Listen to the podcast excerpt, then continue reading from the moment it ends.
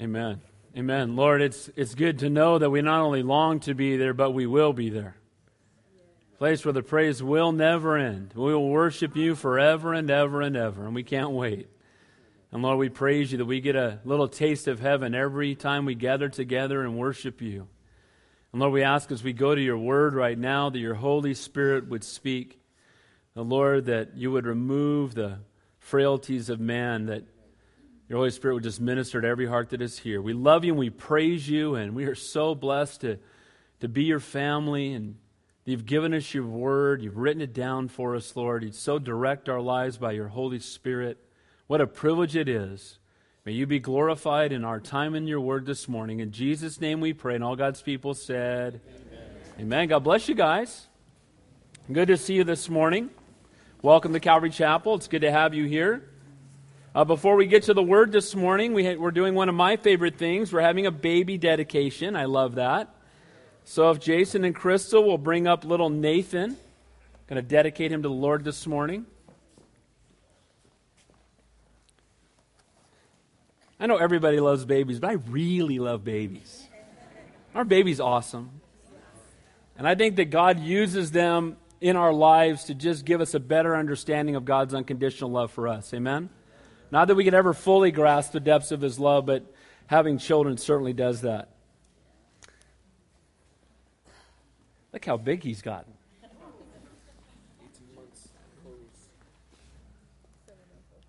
Well, let me see him. Hi. Look at you. Hi, sweet boy.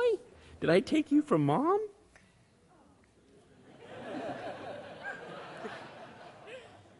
You want some glasses? How cute is this little guy?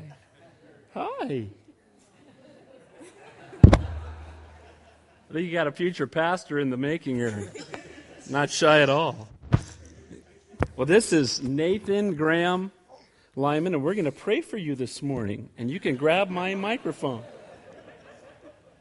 How cute. I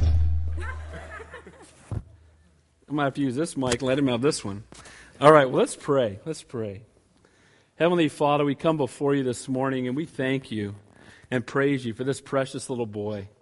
We thank you, Lord, that you've created him in your image. We thank you, Lord, that you've put him in a Christian home with godly parents. And Lord, we dedicate his life to you. We pray he'd grow up to be a mighty young man of God. Lord, may you watch over and protect him and guide his every step.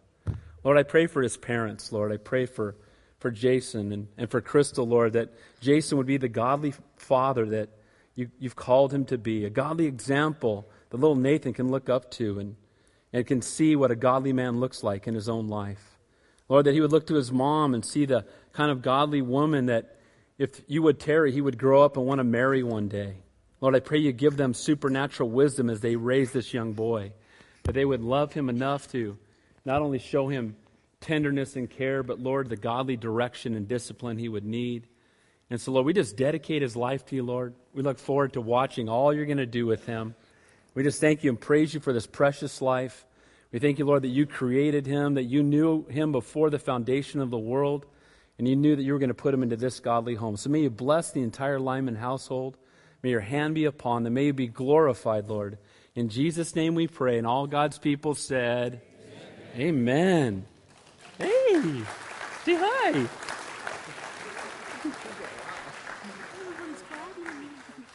God bless you guys.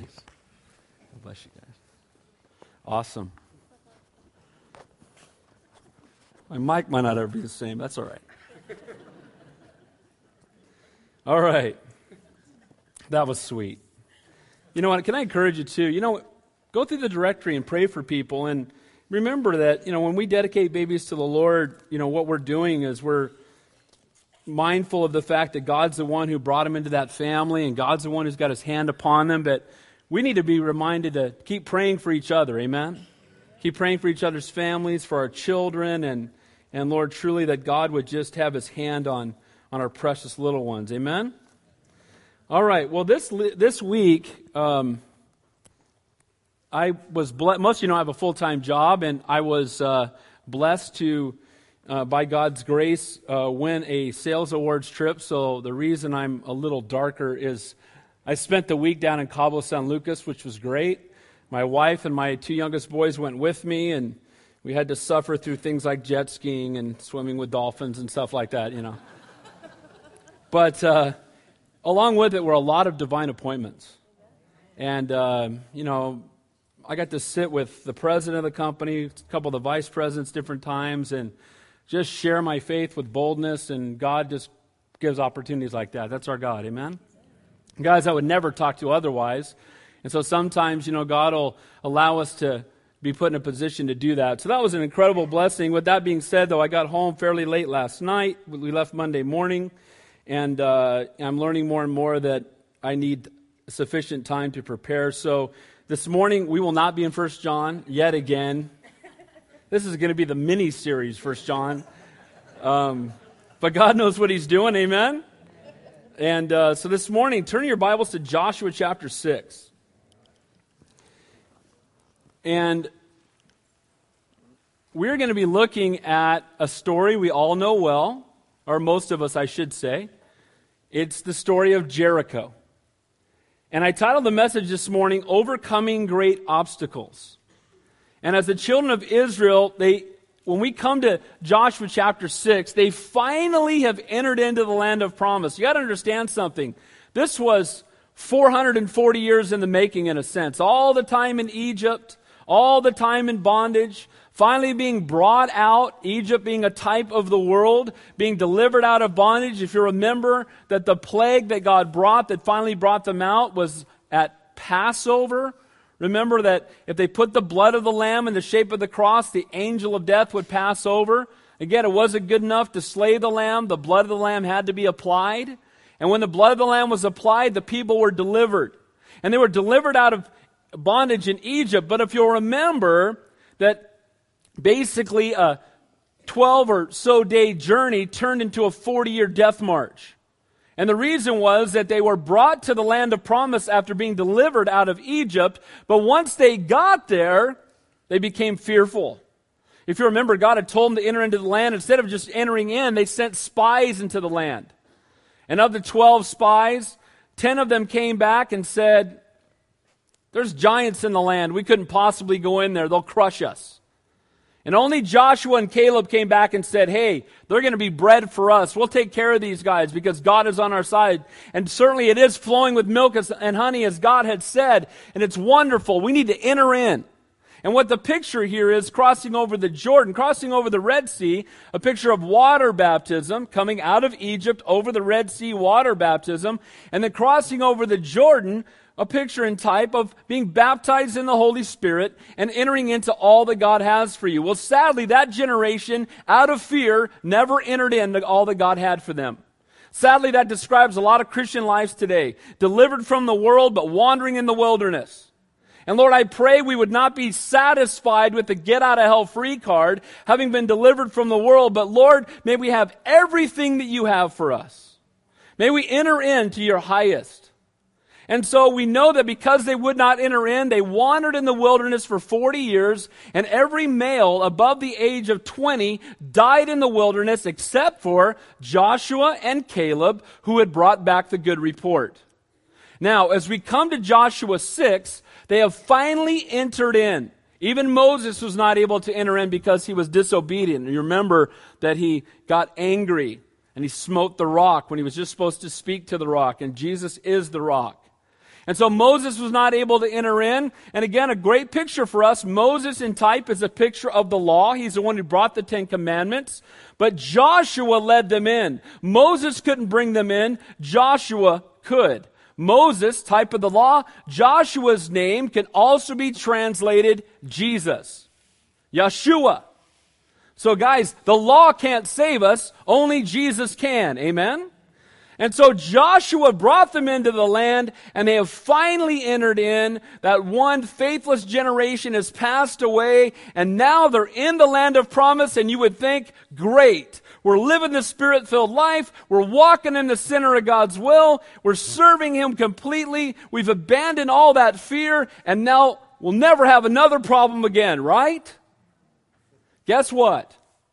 Sometimes the difficulties in the midst of the most on fire walk you've ever had in your life are greater than they've ever been before. And that's what we see in tonight's text. They faithfully obeyed. They crossed over the Jordan where the previous generation was fearful. They were faithful. And there would be again that temptation to think, okay, we're done. Nothing left for us to fear. But the truth is that the obstacles that were before them are going to be greater than anything that had ever faced this current generation. And so too for those of us today. The, the enemy, here's the thing. Guys, Satan knows if you're saved. And he doesn't just go, oh, he's saved, I give up. Well, he knows he can't take you or me to hell with him. But short of that, he'd like to render us as ineffective for the kingdom as he possibly can.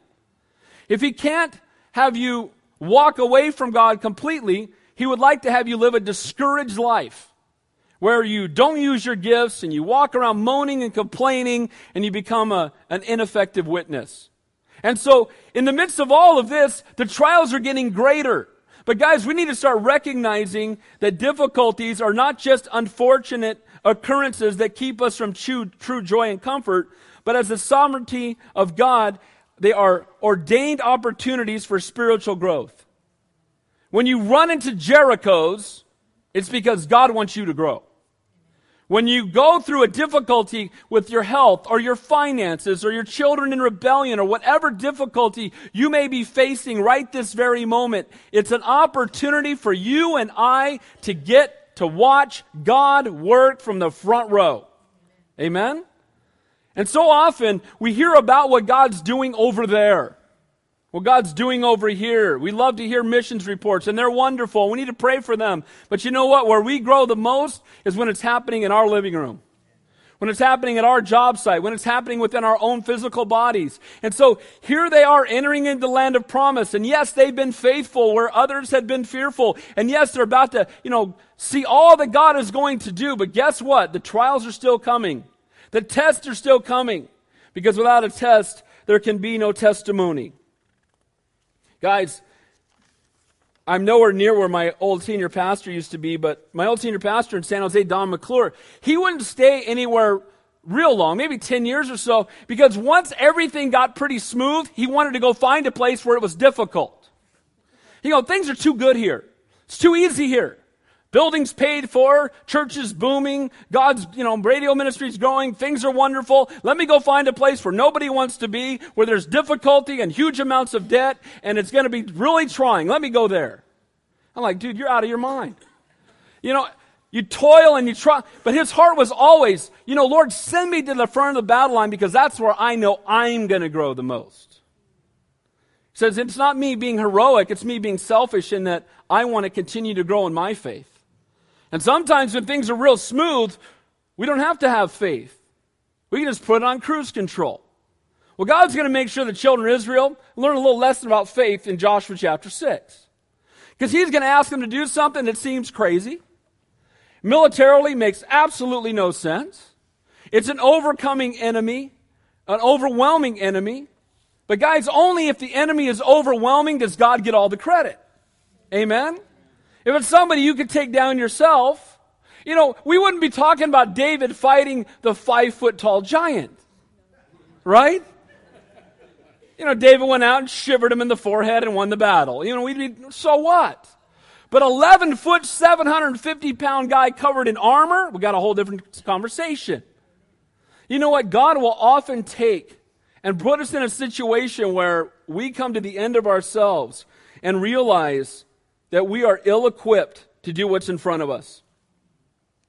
Guys, can I encourage you? When you're ill equipped, when you recognize you're ill equipped, pray about stepping out. Amen? Well, I couldn't possibly do that. You're right. You couldn't. I couldn't. Without him, I can do nothing, but I can do all things through Christ who strengthens me. Amen? And we need to be an all things church, not a comfortable things church. Amen? We need to be willing to step out in those things that are difficult. And this is a great lesson that's going to be learned for the children of Israel. And I pray a great lesson for all of us this morning. The place that faith grows, where our lives can be impacted, is when there's a seemingly impossible obstacle and an ill equipped servant. Look in the Bible. Moses, a stuttering shepherd against an Egyptian army and then later backed up against the Red Sea. There is no way a stuttering shepherd can take on an Egyptian army unless God is with them. Amen? Or how about being backed up against the Red Sea and your own people are turning against you? Did you bring us out here to die? Man, I'm going to go hug Moses when I get to heaven. That guy had the toughest church ever. Three million whiners in his church. Constant. But you know what? He was a man who wasn't eloquent in his flesh. He was a man who wasn't mighty on his own, but he was a man who was used mightily by God because he was willing to step out even though he recognized his own weakness. As I said before, David, shepherd boy with a slingshot, when everybody else, including the man they wanted to be king, King Saul, head and shoulders above everybody else in size and good looking and confident and yet cowering in the face of the enemy. And up shows David to bring cheese to his brothers. It's in the text, read it. It's like the milkman bringing cheese to his brothers, right? And he gets there and he hears the towering voice of Goliath, and when he hears it, he doesn't say, Dude, that guy's huge. Wow, we should just all leave. He sees all the people shuddering, and instead he says, Who is this uncircumcised Philistine that comes against my God, Almighty God? He didn't see 11 foot against him. He saw a mere man against Almighty God. You know why everything changed? Because when David came, the Holy Spirit entered into the camp. And when you're walking in the Holy Spirit, you got a totally different perspective about everything. Now, not only David, but how about Gideon? Boy, God taught him a lesson. You got 12,000. That's too many. But it's already 8 to 1. Yeah, yeah, you might think you're really bad if you win. You know what? Go test the God. And then 80% of them go, and then more of them go, you know, and then finally there's 300 left. And it's 300, and it says of the army that they number as numerous as locusts. Midianites and Amalekites, trained warriors, and you got 300 guys. Now you know it's got to be God. Amen? If there had been 10,000, they might have thought we're just really bad guys. We're really tough. Look at us. When it's 300, you know it's God. Some, some of you right now, you're the, you're Checkbook looks like the Gideon army. Amen? I got three dollars and a locust full of bills, right? You know, pile of bills look like locusts on my desk. And you think, what in the world? And God said, I wanted you to get down to three dollars so you would know it's me showing up, not you being, you know, a great, you know, financial genius. We're not financial geniuses. We're just desperate for God, and that's what works. Amen? And so this is the situation that these men of God have been put into. They trusted God when it didn't make sense. They knew their own frailties. They saw the greatness of a seemingly unbeatable obstacle before them and they trusted God anyway. Faith is not seeing and then believing. It's believing and then seeing. And I don't want to blow this out of proportion because, you know, it sounds like we're, but, you know, moving into this building, it's, it's a little bit like that. Bad economy. I've had other pastors say, Are you out of your mind? You're tripling your rent in a bad economy? Guys, our God told us to go. We're going. It's His problem, not ours. He's going to be faithful. He always is. Amen? So we get to be on the front row and watch God work. And I'm excited about that. I think it's great. It's real easy when you got $100 million in the bank and, oh, yeah, well, let's just write a check. That's not faith. It's faith when God says go and you go, I don't know. I'm not. You know, and God says go anyway. And you go. Amen? Got to remember, when they put their foot in the Jordan, the water parted, and not until. And guys, that's the spirit filled life. It's stepping out in faith. It's trusting God when it doesn't make sense. So let's get to this morning's text. If you're a note taker, overcoming great obstacles. Here are the points we want to look at. How do we overcome great obstacles? How do you and I, in the midst of these trials, in our own frailties and weaknesses, overcome the great obstacles of life? Number one, Get your marching orders directly from the Lord. Don't get your marching orders from the popularity of men. Don't get it from doing a Ben Franklin close or what makes sense in your mind, a positive and a negative, and you know. God says that that's enough. Amen. I've told you the story of my pastor, same one, Don McClure. He's down in Redlands, same thing. He's church is booming, everything's wonderful, and he goes to Pastor Chuck and says, "You know, I just feel like God's stirring me up." And I'm supposed to go do something. And they prayed about it. He says, I know where you're supposed to go. To San Jose, where they have a church of 100 people that's $14 million in debt. That's where you should go. And he's like, Oh, I don't think so. And he's driving home and he starts doing the Ben Franklin close as he describes it to us. He says, Reasons to stay.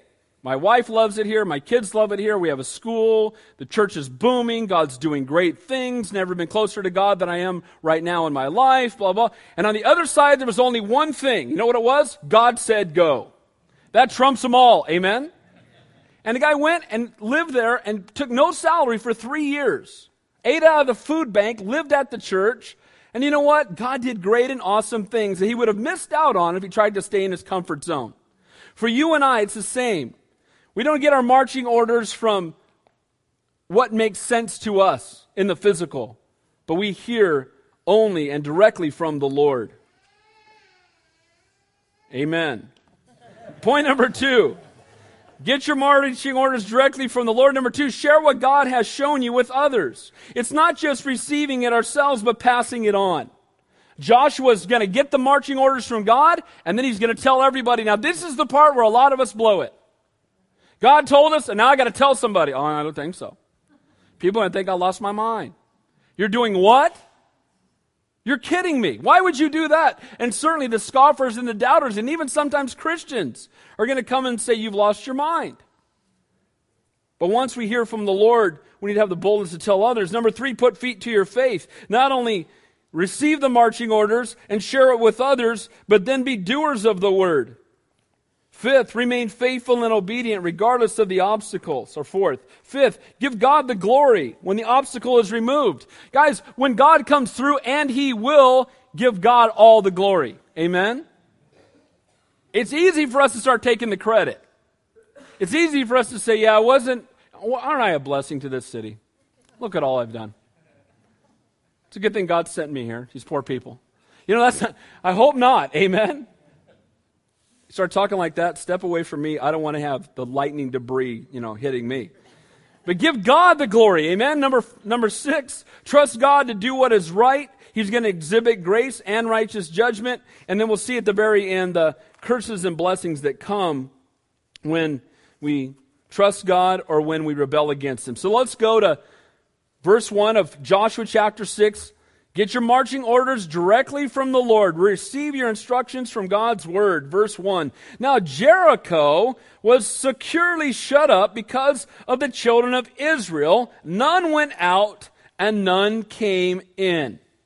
The city of Jericho, when the children of Israel came up, had already heard Rahab the harlot in a previous chapter told them that the people in Jericho know about what God has done through you already. They've heard about the exodus out of Egypt. They heard about the parting of the Red Sea. They've heard about the great and awesome things God has done with you, and they're scared of you. And so, because of that, they're on full alert. A lot of times, to penetrate a city, to break in militarily, you wait till the, the gates are open and you rush in, or you, you know, you stop up the water and you, you crawl underneath. Or, well, they were on full alert and they were ready for the children of Israel. And we're going to talk about the greatness of this city because it was the greatness of this city that caused 10 of the spies to come back and say, There's no way. No, the people are giants and their cities are, you know, there's no way we can penetrate them. There's no way we could win in there. And now, as soon as they cross over, first thing, first task right in their face is Jericho. The greatest task available. And it's right in front of their face. The city of Jericho was built a thousand years before Joshua was born. It was one of the oldest and most fortified cities in the world. Its walls were 25 feet tall and 20 feet thick. Think about it. This was not, you know, the crumbling of a Lego, you know, tower or something. 20 feet wide. Chariots could run around on the top, on the outside. The wall was huge. This was a mighty fortress. They had soldiers standing guard on top of the wall who could see for miles. The doors were made of iron, and they had bars of brass backing up the iron doors to solidify them. This was a symbol of military power and strength, and the Canaanites considered it invincible. It truly was the Goliath of fortresses. Imagine the children of Israel showing up and looking up at this unbelievable sight. Iron doors, outmanned, outmatched, in themselves, no way. Nothing we can do. And again, it was the sight of Jericho and such cities that convinced ten Jewish spies that they could never conquer the land. Then it says, none went in and none went out. Again, Rahab had told them that they're scared to death. They had heard about all the things that had happened. But this is a fulfillment of God's promise. His prophetic promise in Exodus says, I will send my fear before you. I will cause confusion among all the people to whom you come and will make all your enemies turn their backs to you. So while their fortress was mighty, their hearts were faint. You know, a mighty fortress is not going to give you real peace. Amen? A big bank account is not going to bring you real peace. Had some divine appointments to talk to some guys, you know, very high up in the company I work for who are making millions of dollars a year. And yet I talk to them, start talking to them about the Lord several times, tears in people's eyes. Why? Because money doesn't bring peace. And a mighty fortress, they've got the most seemingly impenetrable force around, and guess what? They're in there fearful. Guys, those who are walking with God, have no fortress around them, but they got the greatest protection of all. Almighty God's on their side. Amen? So it's not the size of, you know, our wealth. It's not the greatness of what we've accumulated. It's the greatness of the God that we serve. The Canaanites were very aware of what God's people were up to, and it struck fear into their hearts. It was said that Mary, Queen of Scots, feared John Knox's prayers more than she feared the enemy's armies. You know what? I'm going to ask a question. Is the world today afraid of what God's people do? I will say this they want to stop what we're doing. At the same time, in a lot of ways, the church has become so weak that there's not a whole lot of fear. There's no fear of God, there's no fear of his people fact, the church is so much like the world that the world takes little notice of what we do. We imitate their methods. We cater to the world's appetites. We solicit the world's approval. We measure success by worldly standards. Is it any wonder that we don't gain the world's respect? You know, often I'll talk to a pastor or I'll talk to people and they'll judge the success of their church by how many people are coming. And I'm not saying that's wrong, but guys, Success is not based on numbers. It's not, we're not called, you know, to entertain a crowd, but to make disciples. Amen? It's better to disciple five than entertain 5,000. And we've missed out as a church today, putting our priorities all in the wrong place and measuring success by worldly standards. We got the most beautiful building. We got the, you know, the most money, the most people, the most books sold, the most this, the most that. And again, those things can be used for God's kingdom. Don't, I don't want you to think I'm painting those as wrong. But what I'm saying is that success ought to be changed lives. People on fire for God. People who once were lost and now are found and are excited about Jesus Christ. That's transformation. That's when the Holy Spirit is moving. So, I want you to go back to verse 13 through 15. Let me read it to you of Joshua 5.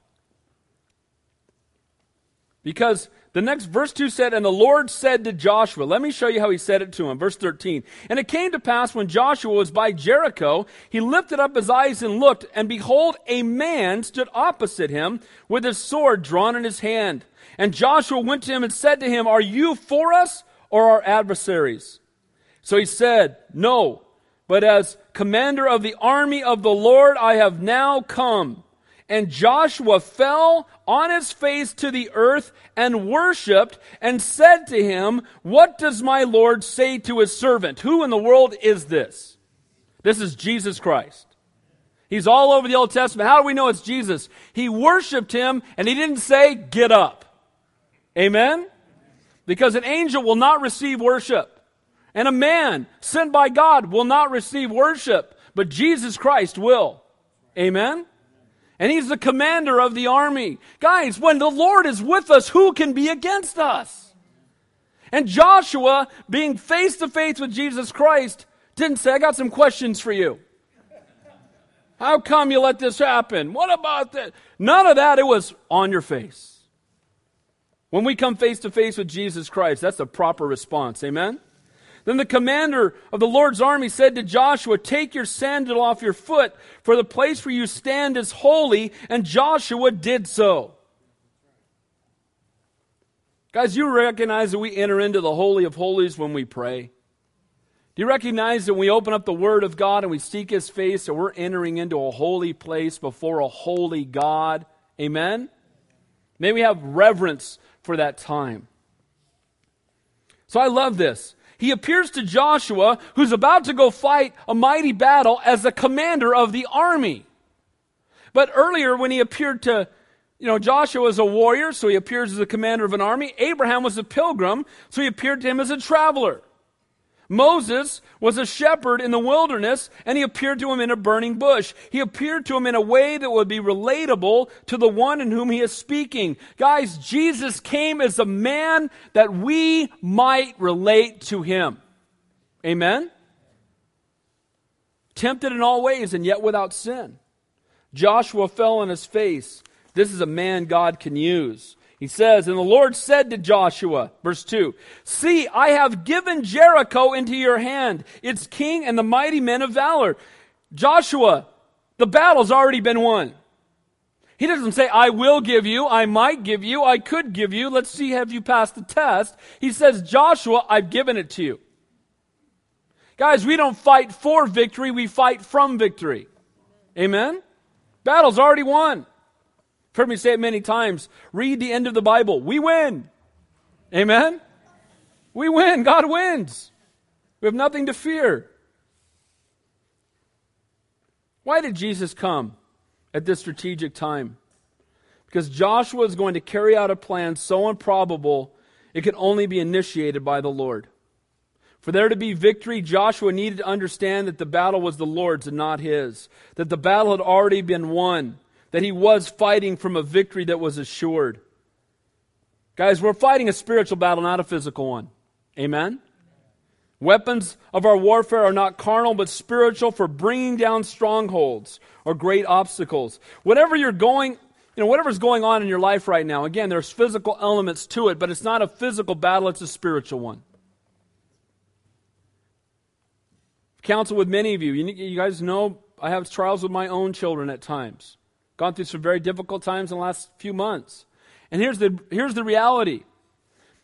Our marriage will be better. Our kids will change. Our what, when, when?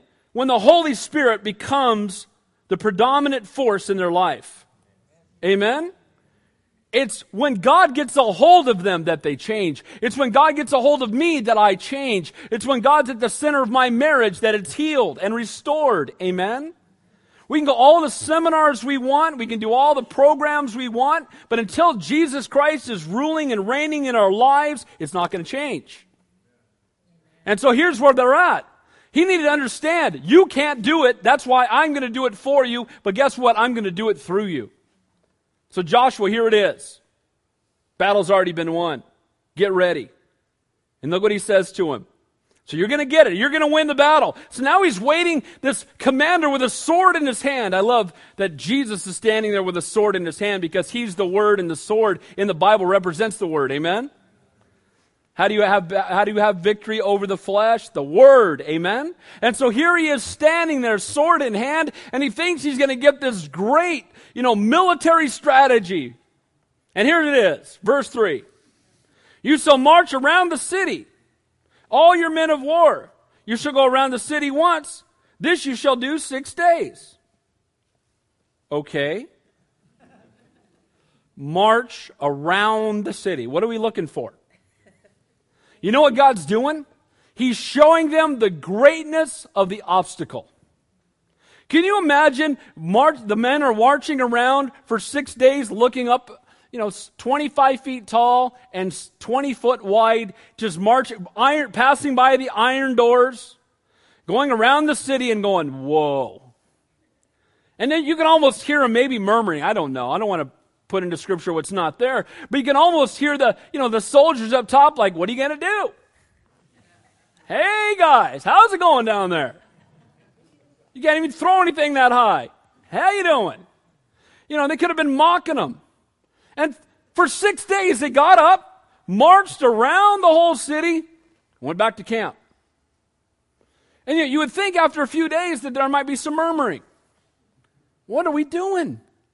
And every day just being blown away by the size of the obstacle. I am convinced that often God doesn't answer our prayer in our time because He wants us to see the greatness of what is before us. So when He does answer in His time, He will get all the credit. Amen? Lord, let me recognize just how great this obstacle is. It's going to require total dependence upon God. Makes no sense militarily. It's going to require great faith, trusting God when it doesn't make sense, believing God's word in spite of their circumstances. But this is the place where people grow. So all the men of war, those 20 years of age and above, began to march around the city, got a good up close look at the great obstacle before them, time facing the trial day after day. And time facing the trial keeps us humble and desperate, and it's the place that we grow. So here's this march around for six days, and then after that, here comes the. So we're going to march around for six days, then what? You're going to give us this great battering ram? I mean, what's going to happen? You're going to show us how to build a ramp that we can go up the side? What are you going to do? You're going to bring down lightning from the sky? What are you going to do, God? What's going to happen next? Verse 4 and 5. And seven priests shall bear seven trumpets of ram's horns before the ark. What? Is this military paraphernalia? The ark of the covenant and shofar horns that you blow. You know, I've never understood. Well, I guess it, it makes sense. You know, the, the guy that blows the. I don't want to be the bugler in the cavalry. How about you? I'm thinking, give me a gun. Your job, just go up and blow the trumpet. It's, you know, it's orders to move, but how about let someone else do that? Give me something to protect myself. But these guys, this is their weapon. Get the priests, they have no military training, and ha- give them a, a ram's horn to blow into. And the Ark of the Covenant. This is making no sense. You know what that requires? Faith. Amen? It's the substance of things of hope for, the evidence of things not seen. It's not seeing and then believing, it's believing and then seeing. Joshua, God said so, that's enough. God's word, God's direction, not what we understand in our human frailty. A test of faithful obedience to trust God when it doesn't make sense. Uh, how about Noah? Noah, I want you to build a really big boat. What's a boat? Well, it's this thing that you all going to escape into when it starts to rain. What's rain?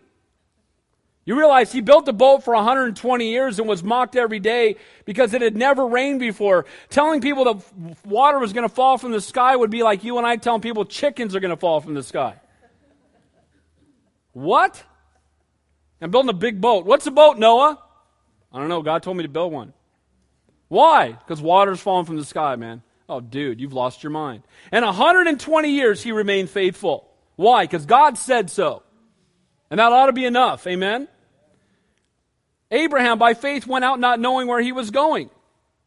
Without faith, it's impossible to please God. It's going to require faith of Joshua, not only to receive what he hears, but explain it to the people. He says, But on the seventh day you shall march around the city seven times, and the priest shall blow the trumpets. Okay.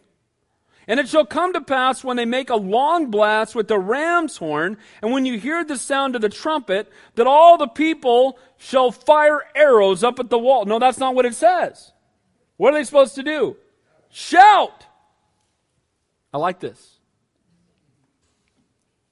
Like my favorite prayer. Help! That's a good one. Crying out to God is far better than trying to do something in your strength. The greatest weapon there is is surrendering to the Lord. Surrender to Him. Give it all to Him. And all the people shall shout with a great shout. Then the wall of the city will fall down flat, and the people shall go up every man straight before him. Now, this seems impossible. You know, can't you imagine saying, you know, have you seen the wall? Can I show you something? I know you got a sword in your hand and this sounds pretty good, but have you seen it? It's that place right over there. Biggest thing I've ever It's going to fall down because we blow horns and shout. I don't think so. You mean, Lord, that you're going to turn Santa Cruz right side up because we pray and share our faith? Seems overwhelming, doesn't it? Might seem impossible. Our God's in the impossible business. Amen? Because when it's impossible, God gets to show us how great He is. So, overcoming great obstacles, get your marching orders directly from the Lord. Trust His word. Fight from victory. Share what God has shown you with others. Verse 6 and 7.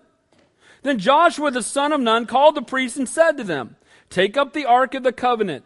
Let seven priests bear seven trumpets of ram's horns before the ark of the Lord. And he said to the people, Proceed and march around the city, and let him who is armed advance before the ark of the Lord. So Joshua hears the word of God, he hears the direction from God, and he doesn't keep it to himself, but he is bold to share it with those who God has given to his care. Real faith is not just receiving the word, but giving it out to others. Amen?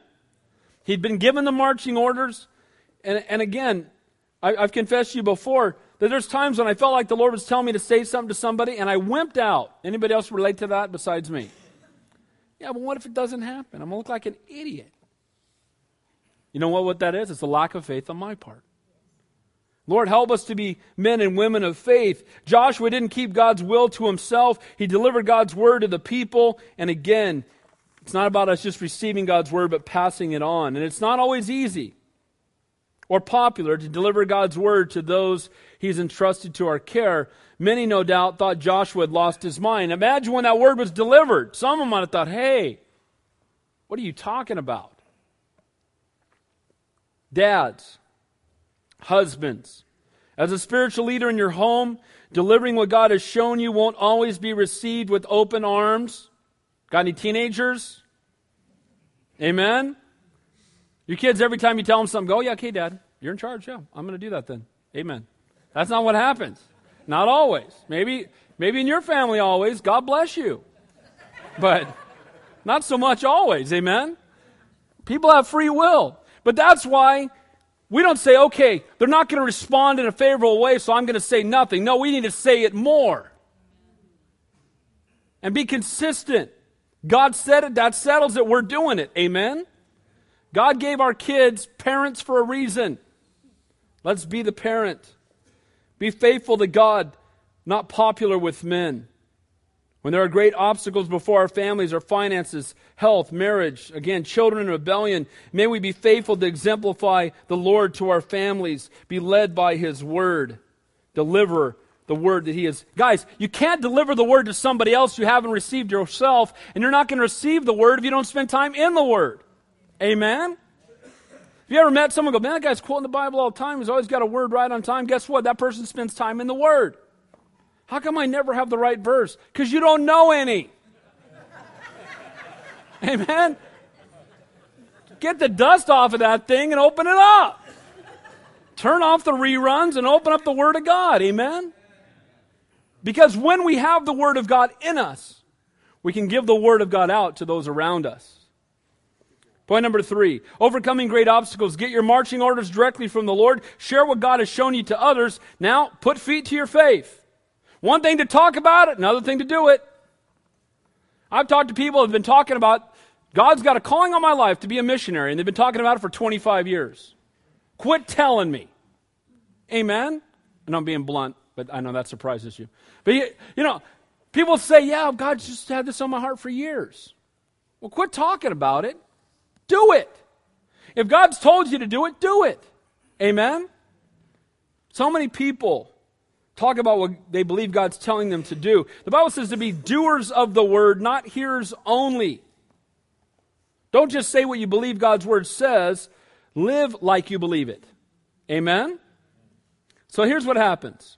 So it was, verse 8, when Joshua had spoken to the people that the seven priests bearing the seven trumpets of ram's horns before the Lord advanced and blew trumpets, and the ark of the covenant followed them. The armed men went before the priests who blew the trumpets, and the rear guard came after the ark, while the priests continued blowing the trumpets. So the ark of the covenant is in their midst, a constant reminder that God's presence was with them. As we walk in obedience, as we face great obstacles, we too need to remember that we're never alone. Amen? So the Ark of the Covenant was God is with us. Remember that the Shekinah glory, the, the pillar of fire, you know, it would rest above the tabernacle where the Ark of the Covenant was. And this was representation of God's presence. And guys, when we go out and we're fighting the battle in this life, God goes with us. He goes before us. Amen? Ought to bring great peace in the midst of the trials. And so they're marching along. The ark is there. God's presence is with them. And we see that they're blowing the trumpets. The word trumpet there is really shofar. The shofar was a ram's horn. It wasn't a silver trumpet for declaring war, but it was used primarily in celebrations, time of jubilee. So they were not blowing trumpets of war, they were blowing trumpets of celebration. Again, the battle has already been won. Guys, when we pray, we're not declaring war, we're celebrating victory. Amen? God's already won. They marched around the city not declaring war against it, but celebrating what God had promised he was going to do. Again, the substance of things hoped for, the evidence of things not seen. Verse 10. Now Joshua had commanded the people, saying, You shall not shout or make any noise with your voice, nor shall a word proceed out of your mouth until the day I say to you, Shout! Then you shall shout. So they moved silently, and they were marching around the city waiting for the moment when the word would come for them to speak up. Boy, what a good word for all of us. Sometimes we need to be quiet. Amen? Sometimes we just need to follow the orders and live it out in front of people and allow God to speak through our actions. But when God says shout, it's time to speak up. Amen? When God says, here it is, here's the opportunity, here's the divine appointment you've been praying for, Speak up. And the time is going to come for them to shout. Verse 11. So he had the ark of the Lord, circled the city, going around it once. Then they came into the camp and lodged in the camp. And Joshua rose early in the morning, and the priests took up the ark of the Lord. Then seven priests bearing seven trumpets of ram's horns before the ark of the Lord went on continually and blew with trumpets. And the armed men went before them, but the rear guard came after the ark of the Lord, while the priests continued blowing the trumpets. Verse 14. And the second day they marched around the city once and returned to the camp. So they did six days. So six days, just as the Lord had commanded them, they did exactly what he said. They didn't say, Lord, this seems like a waste of time. Lord, why do you want me to do this? I don't see any fruit. The walls are just as solid today as they were on day one. Why do we keep doing this? Have you ever gotten to the point where you're so discouraged you want to stop praying for somebody, you want to just give up? Or maybe, you know, you haven't seen the fruitfulness to all the labor you've put in. Guys, you be obedient. Fruit is up to God. Six days Day after day, obey, obey, obey, obey. Doesn't make sense, just obey. God said it, that settles it, that's enough. Amen? Keep doing it. Keep praying. Keep sharing your faith. Keep being bold. Keep seeking after divine appointments. Keep loving, serving, and ministering to people even when they don't respond in a very godly way. Just keep doing it. Keep being faithful. Keep being obedient. Keep being God's child. Amen? Keep living like it. Fruit's up to Him. People of Jericho watched them march, heard the shofar, and again may have incited fear, but who knows? There may have also been mocking. For the children of Israel, as they faithfully marched, it took courage for Israel to do this. They're wide open for attack. What? Ask anybody who's in military, where's the most vulnerable place to be? At the bottom. Somebody above you going down is going to destroy you almost every time. And they're on top of a wall and you're right below them. This is like the worst. How about we walk right against the wall and make it as easy for them as possible? It doesn't make sense from the world's perspective. It took courage. It took endurance to march for six days. It took helplessness because for six days they were silent. All they had to do was just keep looking at the size of the enemy, the size of the obstacle. No doubt overwhelming. No doubt some wanted to question, some wanted to complain, but they continued to remain faithful. Joshua continued to lead them. Verse 15. But it came to pass on the seventh day that they arose early about the dawning of day and marched around the city seven times in the same manner. On that day only they marched around the city seven times. So instead of once, they marched seven times. And the seventh time it happened, when the priest blew the trumpets, that Joshua said to the people, Shout, for the Lord has given you the city. Seven in the Bible, number of perfection or completeness.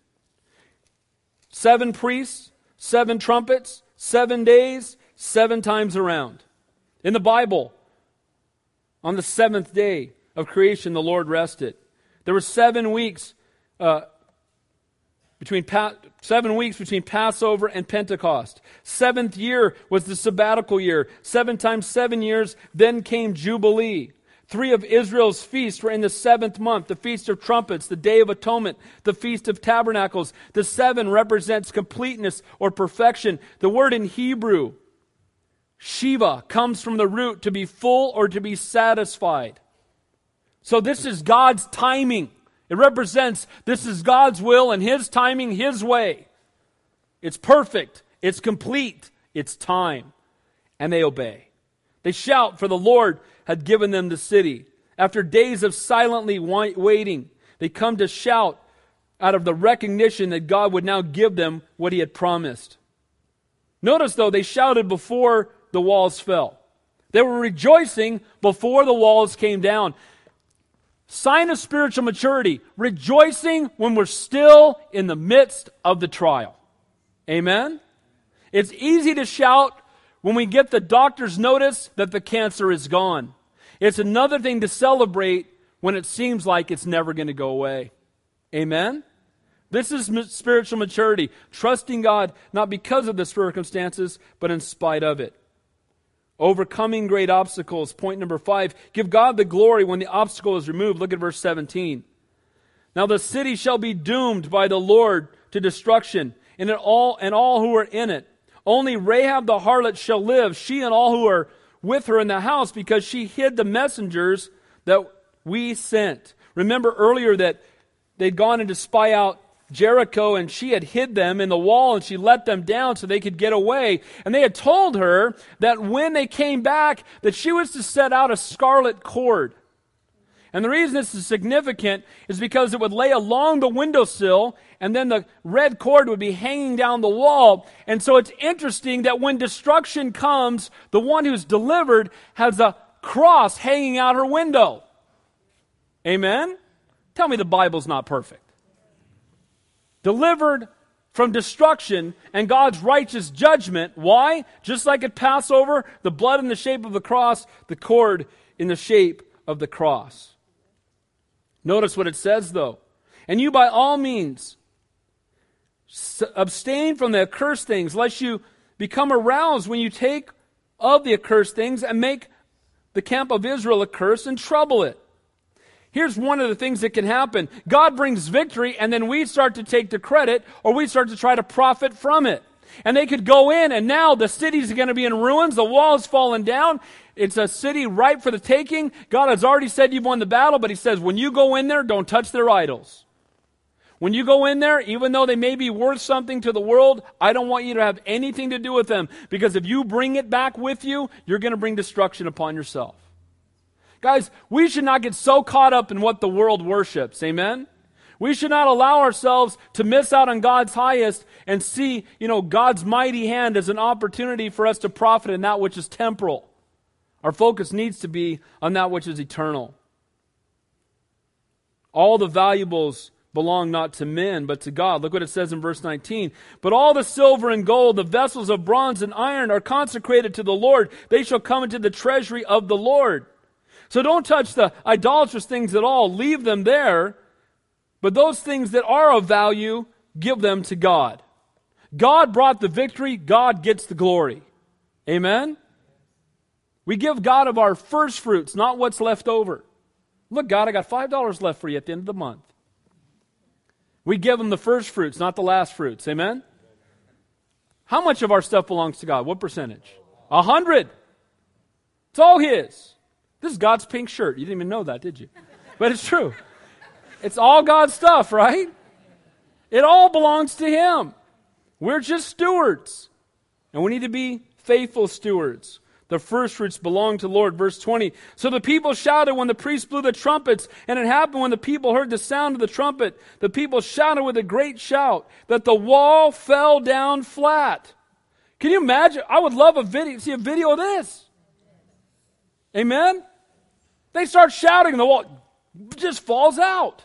You know, they found the ruins. The wall fell out, not in, out. Walls don't fall out, they fall in. Unless God says, then they fall out. Amen? And they fell out because God said so. The people shouted and the wall fell down. No shots fired, no arrows, no fire, no, no battle, no sword drawn. Just Almighty God in charge. It's far better, amen?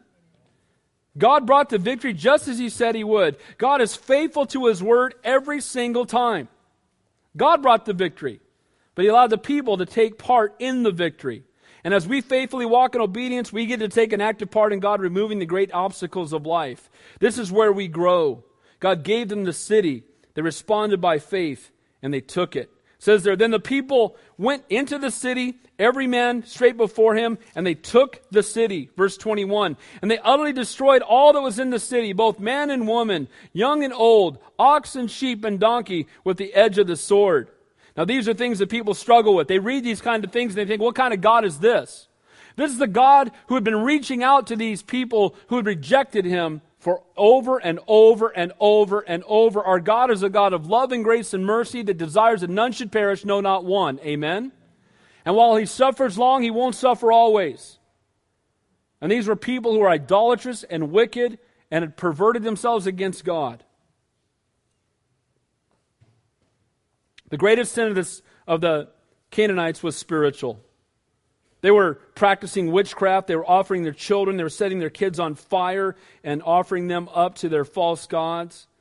They had soothsayers and sorcerers. They conjured spells. They had mediums and spiritists. They had people who call, tried to call up the dead. This is a godless place. And God brought righteous judgment. Again, God suffers long. He won't suffer always. We're almost done. I know we're going a little over this morning, but we shared a few extra things. Verse 22 through 25. Trust God to do what is right. Look at verse 22. But Joshua said to the two men who had spied out the country, who's that? Joshua and Caleb, right? But then they sent two more men to go into Jericho. Those spies were sent back, and here's what they said Go into harlot's house, the harlot's house, and from there bring out the woman and all that she has, as you swore to her. And the young men who had been spies went in and brought out Rahab her father, her mother, her brothers, and all that she had. So they brought out all her relatives and left them outside the camp of Israel. So, notice what happens. Rahab and her household were saved by putting feet to their faith. Rahab not only put, put her faith in the God of Israel in her speech, but also in her actions. She not only hid the spies, but she remained in the house with a scarlet cord hanging from her window. Again, just like Passover. Verse 24. But they burned the city and all that was in it with fire. Only the silver and gold and the vessels of bronze and iron they put into the treasury in the house of the Lord.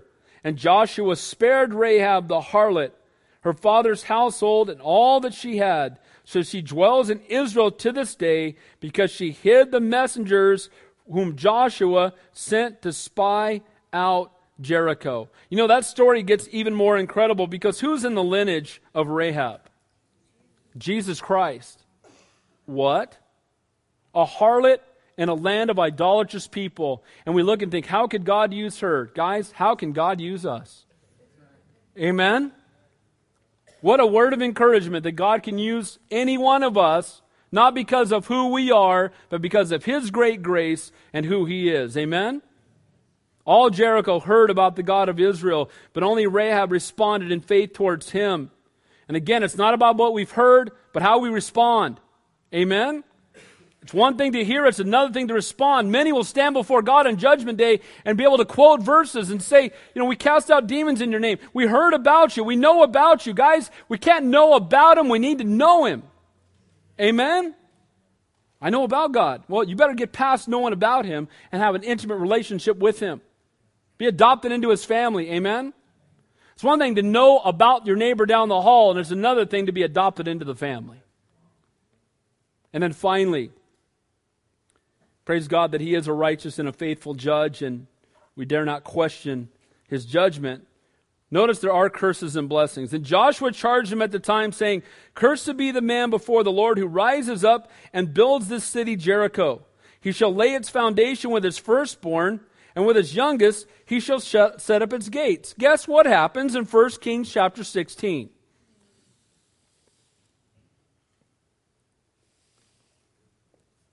a man by the name of Hill, Hiel, built Jericho, and he laid the foundation with the death of his firstborn son Abiram, and with his youngest son Segub, he set up its gates according to the word that the Lord had spoke through Joshua.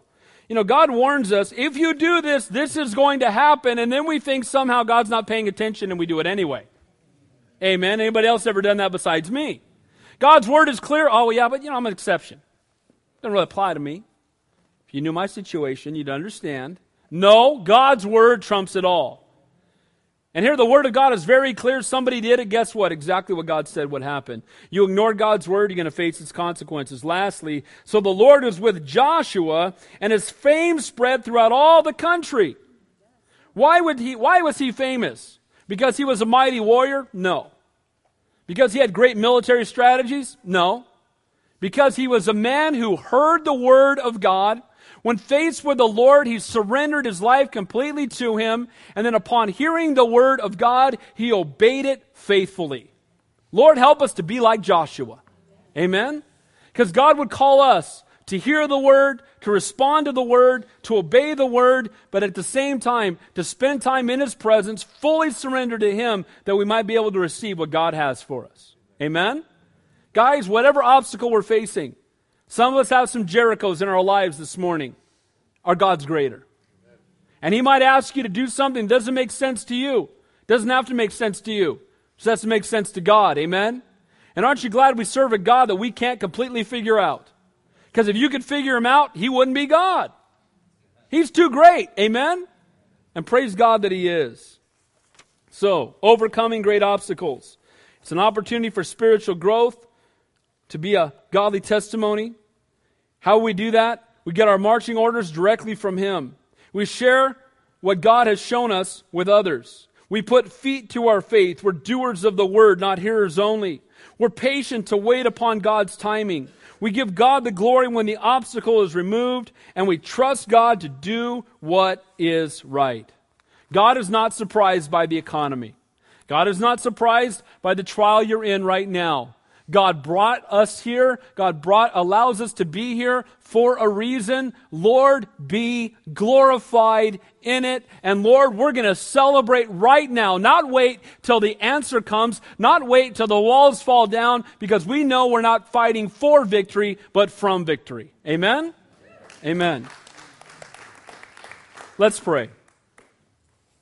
Heavenly Father, we thank you for your word. We thank you, Lord, that just as the ark was in their midst as they walked around the walls of Jericho, so too, Lord, you walk with us in the midst of the trials of this life. We thank you, Lord, that unlike the world, we are never alone. We need never panic. We need never be fearful or worried.